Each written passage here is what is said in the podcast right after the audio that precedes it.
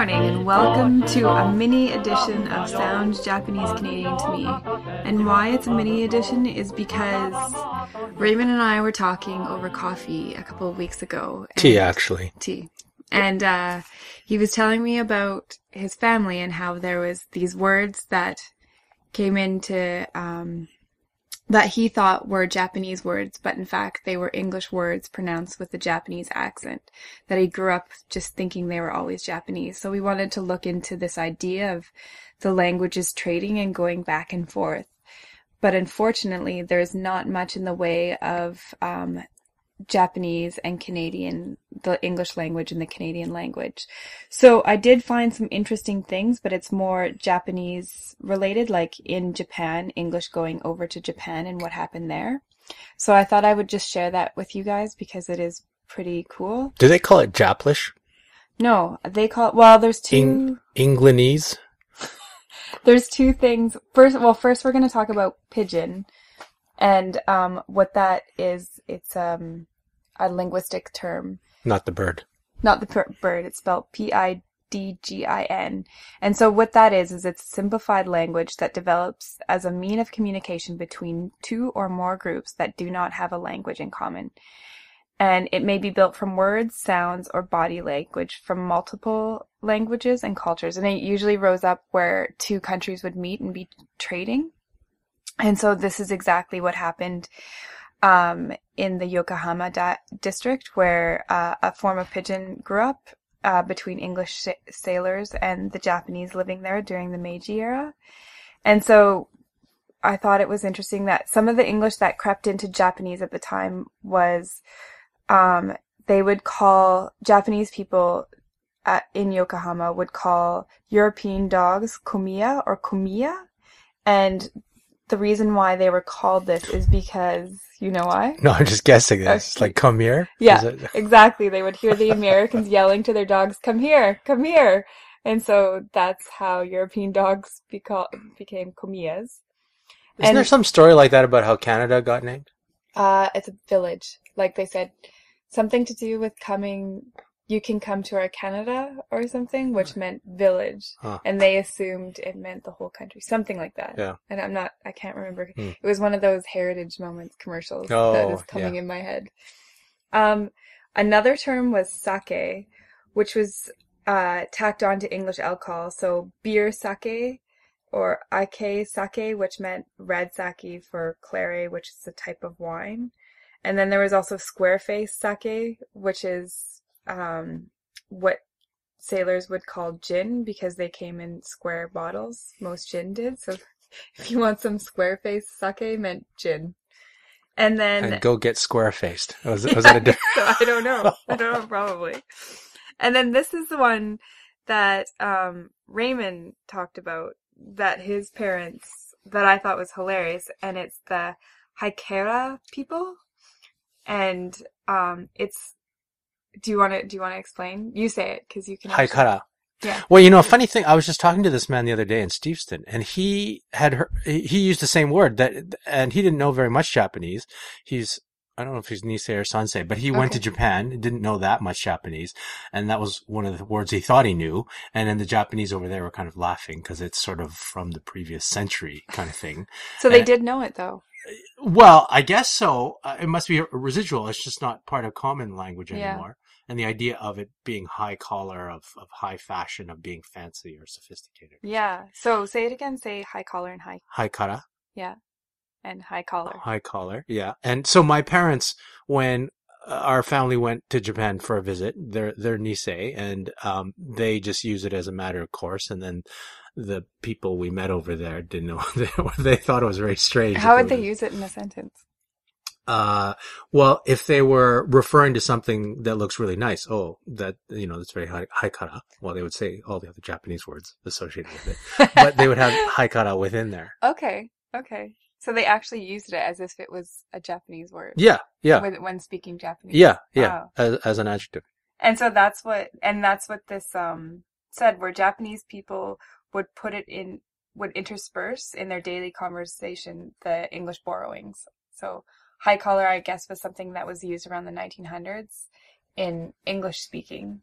And so those two words were adopted into to mean the same thing, but with the Japanese accent in a Japanese in the Japanese language. So and then that actually became to note like a group of people too, like high collar people who were very into the Western thing and Hmm. would uh, intersperse other um, English words into the Japanese language to seem like they were more en vogue and worldly Hmm. around the 1900s. And then i after World War II, there was something called Bamboo English, which I think is, I like that name better than uh, anything else. What were Englandese? What were you saying? well, you hear of, of Japlish Yeah. when I think they use English words in weird ways on Japanese clothing and stuff like that. Okay. Yeah, yeah, yeah. you know, know English words that don't really make sense together. Yeah. I, I, when I was teaching little kids in Japan and they would show me their clothing and they'd say, what does this mean? And I'd say, I don't know. It doesn't really make sense. so yeah, there's Japanese now, but after World War II, it was called Bamboo English, and what this was was Japanese Pidgin English jargon developed by American military personnel and Japanese on U.S. military bases in occupied Japan, and unlike the Yokohama dialect, it was the Americans who took on Japanese words, so it's the exact opposite of what was happening before. And so, two famous examples which are still around today are sayonara, which did not lose its meaning during translation, although some military men had trouble with the R and switched it to a D. So instead of sayonara, you he- it became sayonara. And I hear people say sayonara a lot still. Have you never heard that? No. Okay. Who's- Who, who, who do you hear that from? I don't know, like ridiculous people in my hometown who would be like, sayonara. I don't know. I can hear people saying it when I'm like, yeah, that totally makes sense. I guess we hang out with different people. Probably. Yeah.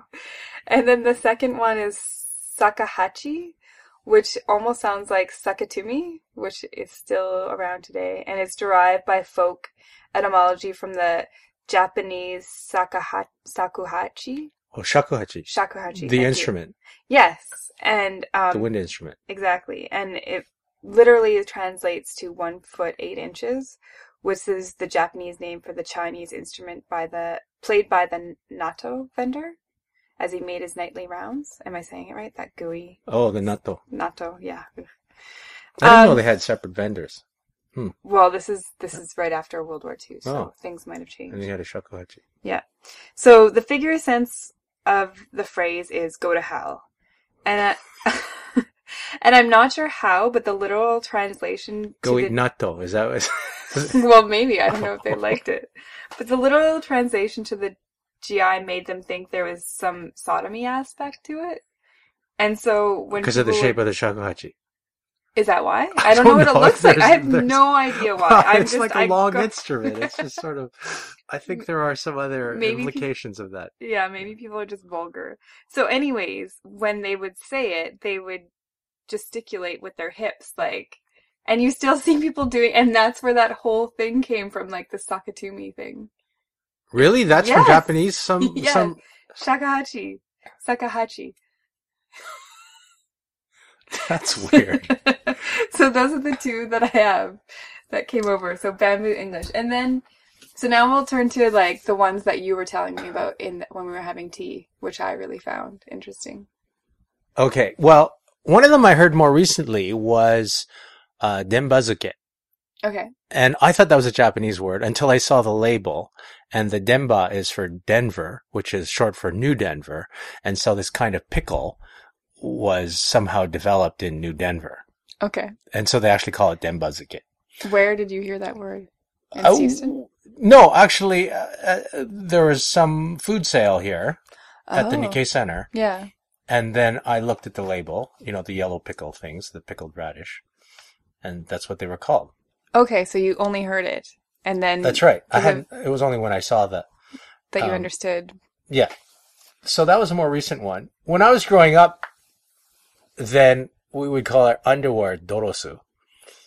And apparently, uh, it wasn't until years later I found out that was related to drawers.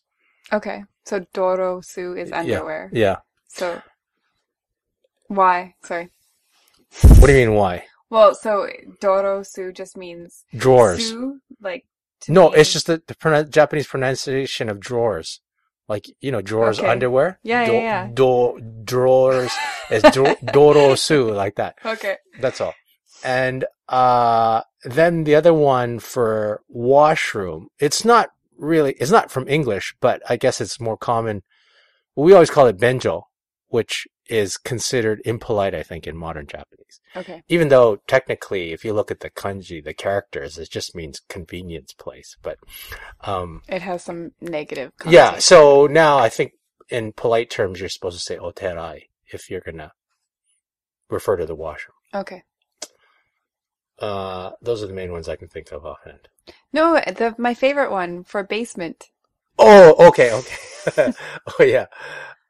I don't remember actually using this one, but my parents would talk about it. Is uh, they would call it dambiro, and so that was from down below, and uh, yeah. So anyway, Uh, was. I might have learned more of them if when I was little, except my grandfather was deaf, so we didn't really talk that much. okay.